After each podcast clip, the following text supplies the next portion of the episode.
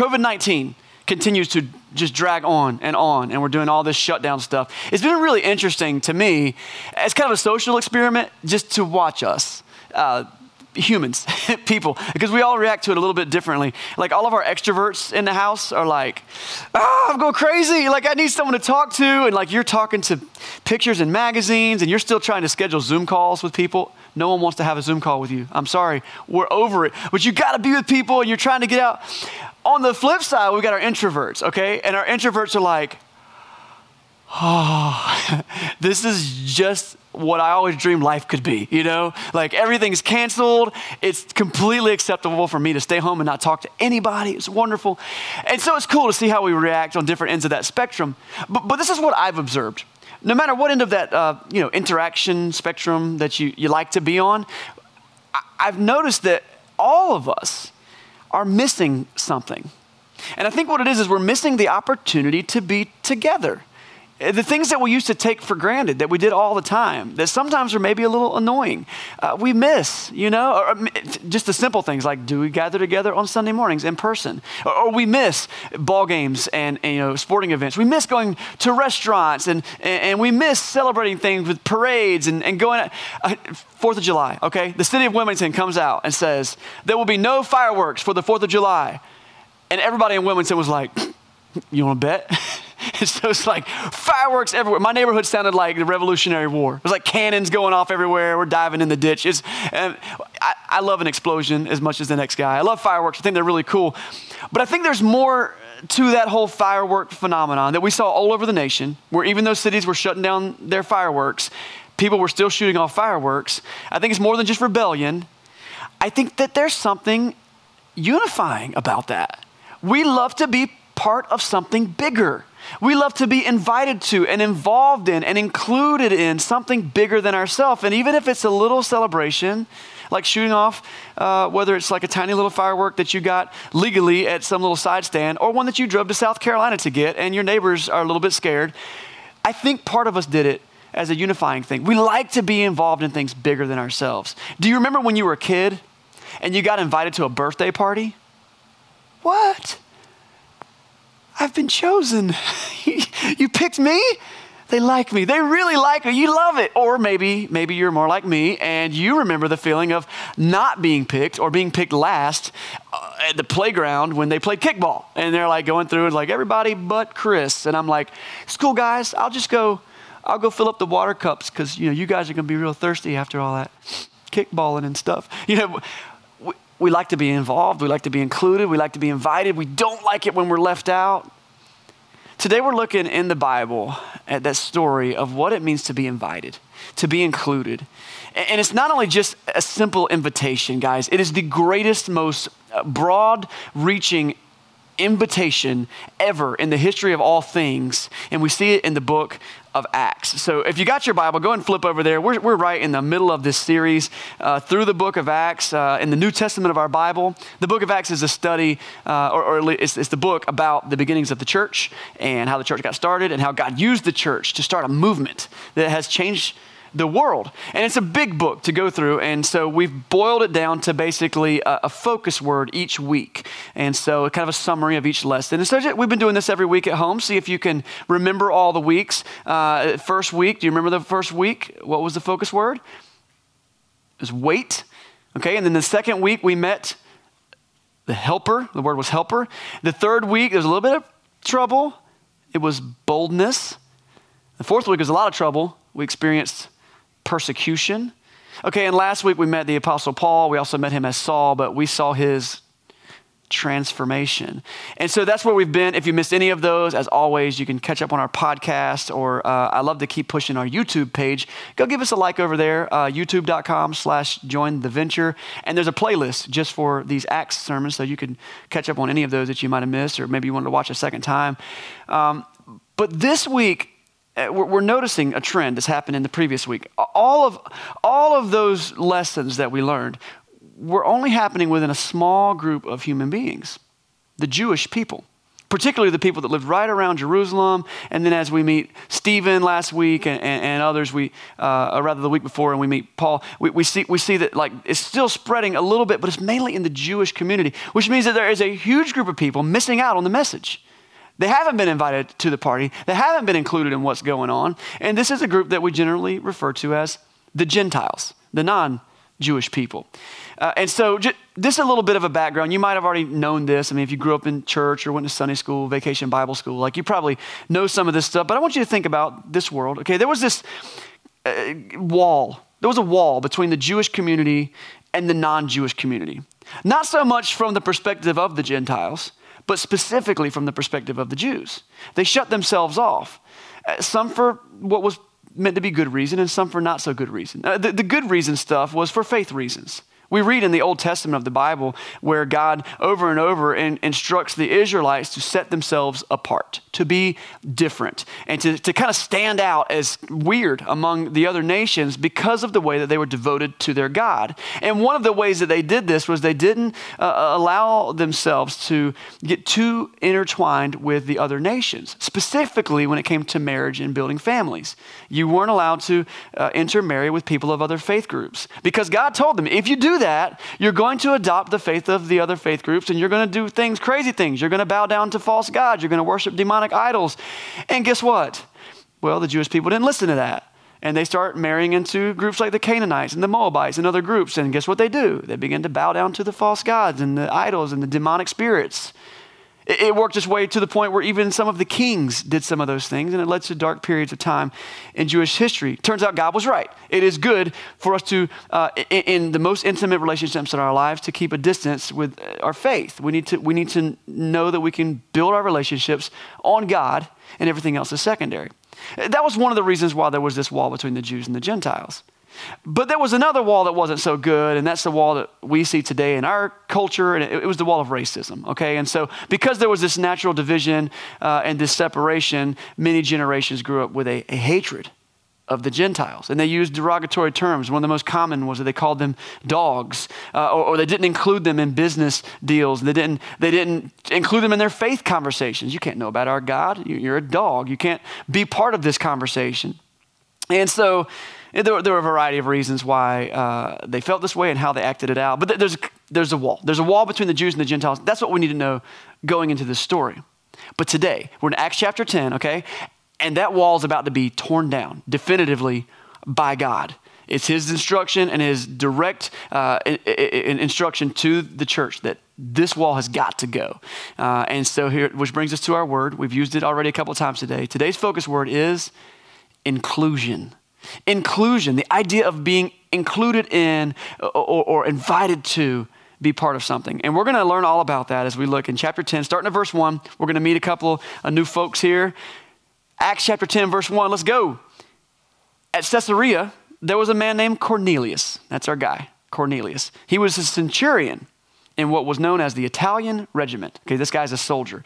Uh, Caesarea, pretty important city uh, on the coast of the Mediterranean Sea at this time. Uh, this is about 65 miles northwest of Jerusalem, a good distance away, several days' walk from Jerusalem. Uh, but it was the seat of Roman government at the time, and so very important city. If you wanted to get official things done with the with the Roman authorities, you would go to Caesarea. Also, there were several Caesareas in, in the world. You hear the word Caesar in Caesarea, so it's kind of named after the Caesar. Um, but anyway, this is a, major important city, and we meet Cornelius. Cornelius is living there, and he is a high ranking soldier in a, a Jewish uh, sorry, in a Roman army. Uh, now, now the centurions were an important rank. I mean, they were like the quintessential rank and uh, uh of the Roman army. Okay, and so uh, it was the highest uh, place that a, an average citizen could rise to be in the military. And so, from that position, normally you had some of the best men in the country would be centurions. Now, Cornelius was centurion, and they were all virtually well respected, good people, or at least good leaders. Cornelius, though, was not a Jew. That's only important because of our story. However, he had converted to Judaism as his faith. So, not nationally and not ethnically was he Jewish, but by faith, he worshiped the God of Abraham and Isaac and Jacob. And he followed Jewish, uh, Jewish law and things like that. So, we get to verse 2, and we're going to meet a little bit more about uh, this story. It says, He and all his family were devout and God fearing, and they gave generously to those in need. And they prayed to God regularly. And one day, about three in the afternoon, he had a vision. He distinctly saw an angel of God who came down to him and said, Cornelius. Cornelius started, uh, stared at him in fear. What is it, Lord? The angel answered, Your prayers and gifts to the poor have come up to as a memorial before God. And now send men to Joppa and bring back a man named Simon, who's called Peter. He's staying with Simon the tanner, whose house is by the sea.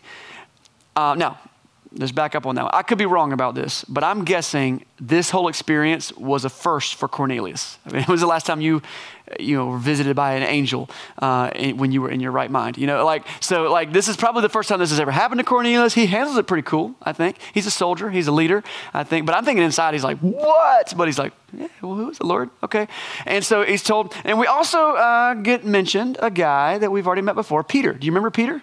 Peter's a really important guy. We met him in the very beginning. He was the leader of the disciples. He was one of the guys who was sent back to Jerusalem to wait in week one. And we saw him in Acts chapter 2 as he was the one who preached the sermon that led to over 3,000 people being baptized and, and the helper came. He was also at the center of the story about boldness. Uh, him and a guy named John get arrested. And so, very pivotal person in the early church. Now he's in a place called Joppa, okay? And he's doing his favorite thing, which is to tell people that Jesus rose from the dead. So Peter has moved on to Joppa and he's preaching the good news about Jesus. Let's talk about Joppa. Okay, we were up in Caesarea. Now we're going to go to Joppa. Joppa is also a major port city in uh, the Roman world, and, and it still exists to this day. In fact, Joppa is the oldest continuously operating port city, or one of them, in the world, uh, in all the world. And it exists today not as Joppa, but in the modern day city called Tel Aviv. That's pretty cool. Maybe you've heard of Tel Aviv. Uh, now, now, Joppa is about 30 miles south of Caesarea. Okay, and to give you that geography, because it's about a two day walk. And so there's going to be a lot of walking going on in this story. We get back to our story. Verse 7. Okay. When the angel spoke to him, had gone, the angel who had spoken to him had gone, Cornelius called two of his servants and a devout soldier who was one of his attendants. And he told them everything that had happened, and he sent them to Joppa. Angel said, Go to Joppa. He said, All right, guys, go to Joppa, get something. Fine. And so they take this 30 mile walk and, and, they're approaching the city. And while they're approaching the city, we go back and we check in on Peter because Peter's going to have another interesting situation, just like Cornelius did. Check it out. This is in verse 9. It says, About noon the following day, as they were on their journey and approaching the city, Peter went up to his roof to pray. He became hungry. He wanted something to eat. And while the meal was being prepared, he fell into a trance and he saw heaven open and something like a large sheet being let down to the earth by its four corners, and it contained all kinds of four footed animals, as well as reptiles and birds. It's a weird dream. And then a voice told him, Get up, Peter, kill and eat. Surely not, Lord, Peter replied. I have never eaten anything that is impure or unclean time out. This is weird. Okay, so modern day English reader of the Bible, American person, unless, like I said, you grew up in Sunday school and going to vacation Bible school or have really studied this, you, are not picking this up. But Peter would have immediately recognized the symbolism of what's going on here. And let me catch you up. Uh, Jewish people then, and even many today still practice this, had a very specific dietary code. Uh, they called it kosher law. And so uh, many people, uh, they, they, still follow this today, but, but in the Old Testament, you can see um, kosher law play out. Basically, uh, in, in the Torah, as part of what our modern day Old Testament is, there are instructions about foods that you can eat, foods that you cannot eat, uh, certain animals that are considered ceremonially, ceremonially unclean and therefore are not to be consumed by people. And so a Jewish person living under kosher law would immediately recognize these animals and be like, I'm not going to eat these things. So this sheet is full of these types of animals. These are, these are unclean animals. If an animal is unclean, you don't eat it. If an animal is not on that list, you can eat it. It's fine. Now, there were special ways you had to prepare certain foods, and that was part of kosher law as well. And, and, we have a lot of kosher foods you're probably familiar with. You might have some kosher salt in your cabinet right now. You're probably eating kosher pickles. It's not a name brand. Uh, kosher is just, it's an identification so that people who are using a kosher diet can know this is, this is cool for me to have. And so Peter, he sees this sheet full of these unclean, non kosher animals. And it's kind of funny to me that Peter, it says he was hungry when he goes up to pray. And so he's hungry and he's thinking about the food that they're cooking downstairs and he's like, this is a test. God's testing me. Like, this is a weird moment. God, why would you show me this vision of this sheep with all these unclean animals? But this is a test and I'm going to pass it. No, Lord, I would never eat an animal that you call unclean, but this isn't a test. God wants him to know this is, this is a lesson. And so if you look ahead at verse 15, it says, The voice spoke to him the second time. He says, Do not call anything impure that God has made clean. And this happened three times. By the way, three is a very important number to a, uh, an Eastern thinker, specifically a Jewish thinker. And so that three represents like completeness or, or fullness. And so this happens three times, which I think to Peter would have symbolized like this is a big deal. I should focus on this. And then it says immediately the sheep was taken back to heaven. So that was part one of God's lesson for Peter. A confusing lesson. Don't call anything unclean that I have called clean. Sheep, down, up, eat. I don't want to eat. That's part one. Part two of his lesson is walking up his sidewalk and is about to ring his doorbell. You remember Cornelius sending those guys down to Joppa? Here we go. While Peter was still thinking about the vision, the Spirit said to him, Simon, three men are looking for you. So get up and go downstairs. Do not hesitate to go with them, for I have sent them. And so Peter has this bizarre moment. And, and, and, Peter has, he's been part of all kinds of bizarre. Read the story of Peter all throughout the Gospels. He has seen supernatural spiritual things, spiritual things over and over. I wonder if he got used to stuff like that. I don't feel like you could ever get used to stuff like that. But whatever the case, the Holy Spirit tells him, like, there's gonna be some guys at your door, and then right about then, knock, knock, knock. wow. So he goes down. So the next morning, this group sets off together. They, they head back up to Cornelius' house uh, in Caesarea. So now, verse 25. As Peter entered the house, Cornelius met him and fell at his feet in reverence. But Peter made him get up. Stand up, he said. I'm only a man myself. While talking with him, Peter went inside and found a large gathering of people. He said to them, you are well aware that it is against our law for Jews to associate with or visit a Gentile. But God has shown me that I should not call anyone impure or unclean. So these guys come down from Caesarea to get Peter from Joppa. They take him back up. Peter's seen these crazy visions. And when he walks into the room and sees all these Gentiles, he puts it all together in his head they become clear to Peter. Uh, just as God was telling him, listen, there are these animals that you've known as unclean. I want you to know that I'm calling them clean now. We're changing, we're changing the dialogue about this. And immediately, some Gentile people that Peter would normally not have associated with knock on his door, and the Holy Spirit tells him to do what? Go with them. So that when he walks in to Cornelius' house, he gets it. He's like, This is a lesson. This is a lesson that God is opening up the doors. And, and, and as if the Holy Spirit is nudging Peter in the ribs, it's like the Spirit is telling Peter, like, listen, go ahead, tell him. Tell him what you've been telling everybody else. And Peter begins to preach. It says, Peter began to speak. Now I realize how true it is that God does not show favoritism, but he accepts from every nation the one who fears him and does what is right. It's inclusion. And then for six more verses, Paul goes on and he teaches more and he tells them about Jesus and he tells them about uh, the death, burial, and the resurrection and the new life. He preaches the good news uh, of the Jews to the Gentiles who are listening. And the wall begins to come down. And we pick up his sermon at verse 42. It says, He commanded us to preach to the people and to testify that He is the one whom God appointed as judge of the living and of the dead. All the prophets testify about Him that everyone who believes in him receives forgiveness of sins through his name. You know, there are moments in history that are definitive. I mean, they are, they are earth shattering, life changing, history altering moments Maybe you remember some of them. For the older generation watching, maybe you remember uh, JFK's assassination or, or, or, landing on the moon. Maybe you remember hearing, uh, or at least the days after hearing Martin Luther King giving his I Have a Dream speech. I mean, these are moments that like they, they change the fabric of reality for us. They really did. The younger generation is going to remember when uh, th- there were planes that flew into towers in New York on 9 11. And, and it altered the way we saw the world around us. Years from now, all of us alive today are going to remember life BC. BC? Before Corona. You know, like we're all going to look back and be like, ah, that changed everything. There are these moments in history that are just peg date moments that just change everything from that point on. And I believe that the verse that we're about to read, verse 44, so go ahead and get there. Verse 44 is one of those moments. In fact, I believe it's the most pivotal moment in all of history for all of mankind, other than the resurrection of Jesus. Verse 44 While Peter was still speaking these words, the Holy Spirit came on all who heard the message. The circumcised believers, that's the Jews in the room, who had come with Peter were astonished that the gift of the Holy Spirit had been poured out. Listen to how this is written. It had been poured out even on the Gentiles, for they heard them speaking in tongues and praising God. And then Peter said, Surely no one can stand in the way of their being baptized with water. They have received the Holy Spirit just as we have. A history altering moment.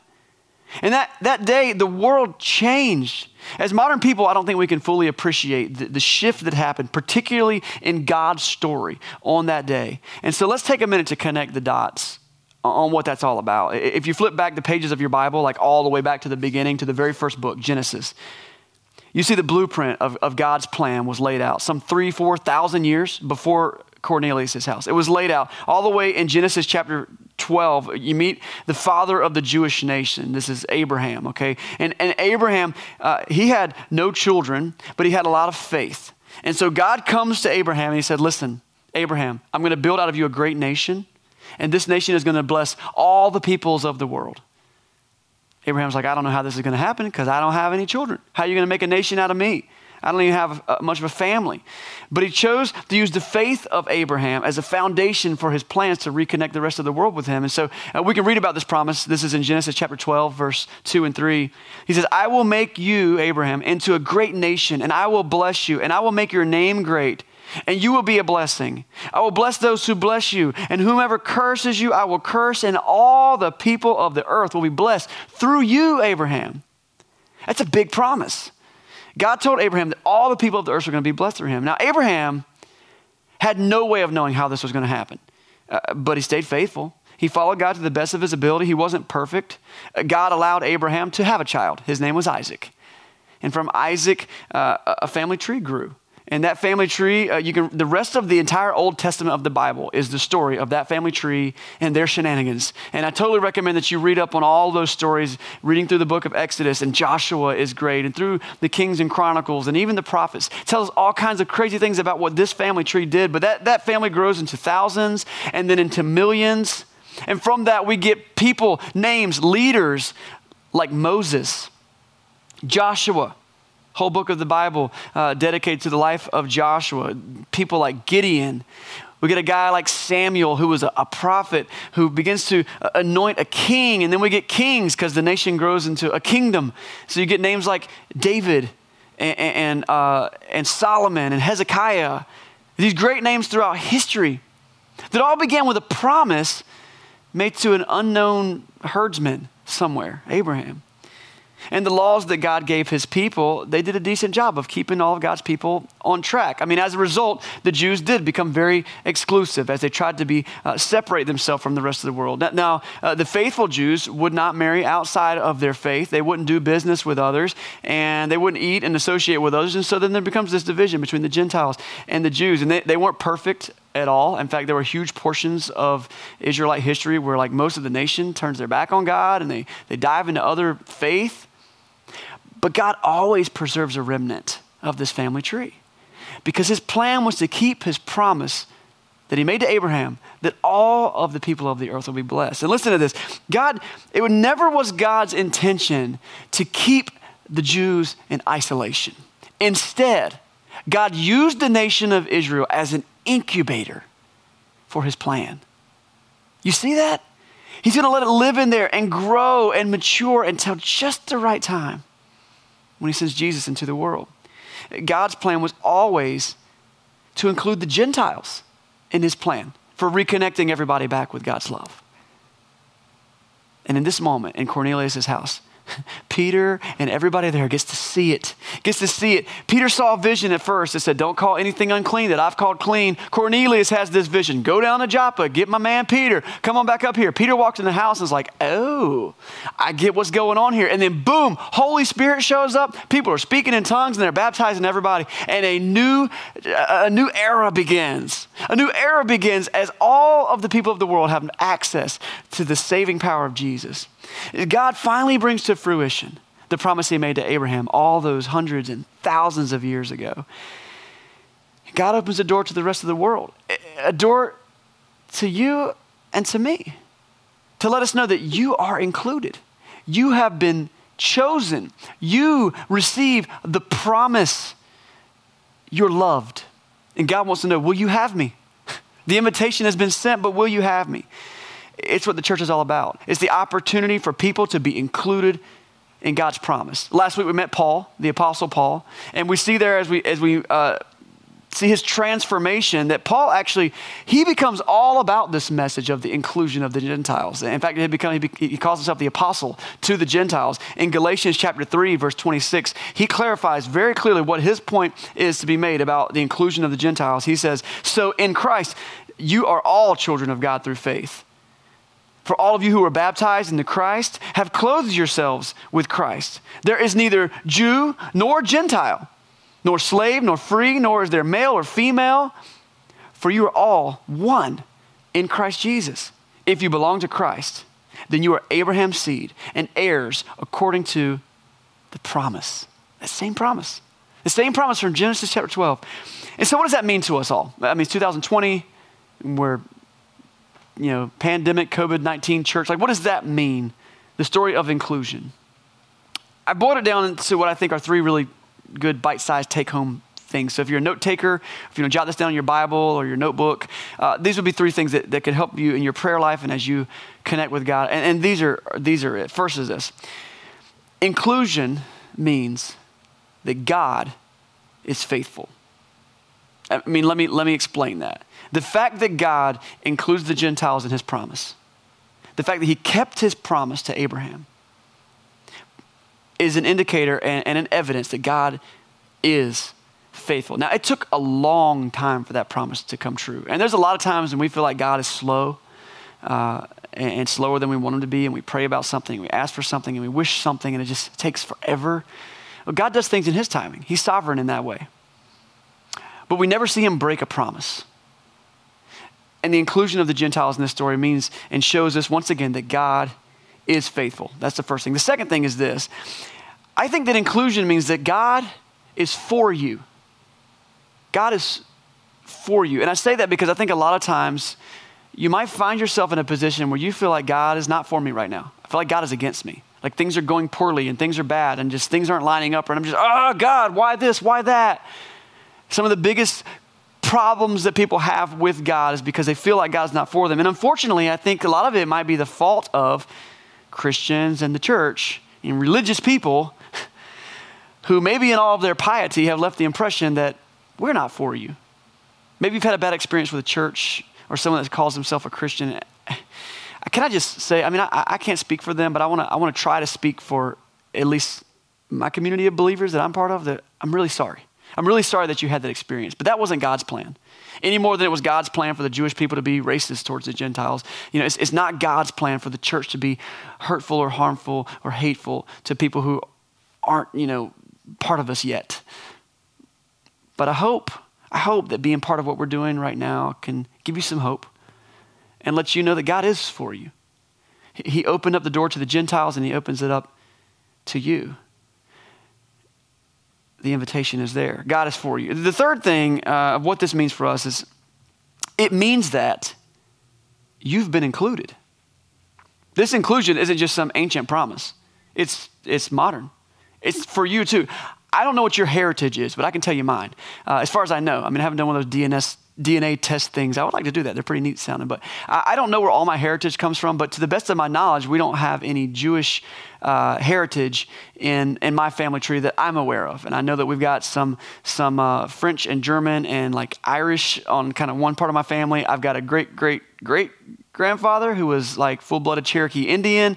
As far as I know, those people groups weren't part of the Jewish movement back during Jesus' time, which means that if it hadn't been for the Cornelius story and the inclusion of the Gentiles, I wouldn't know about Jesus.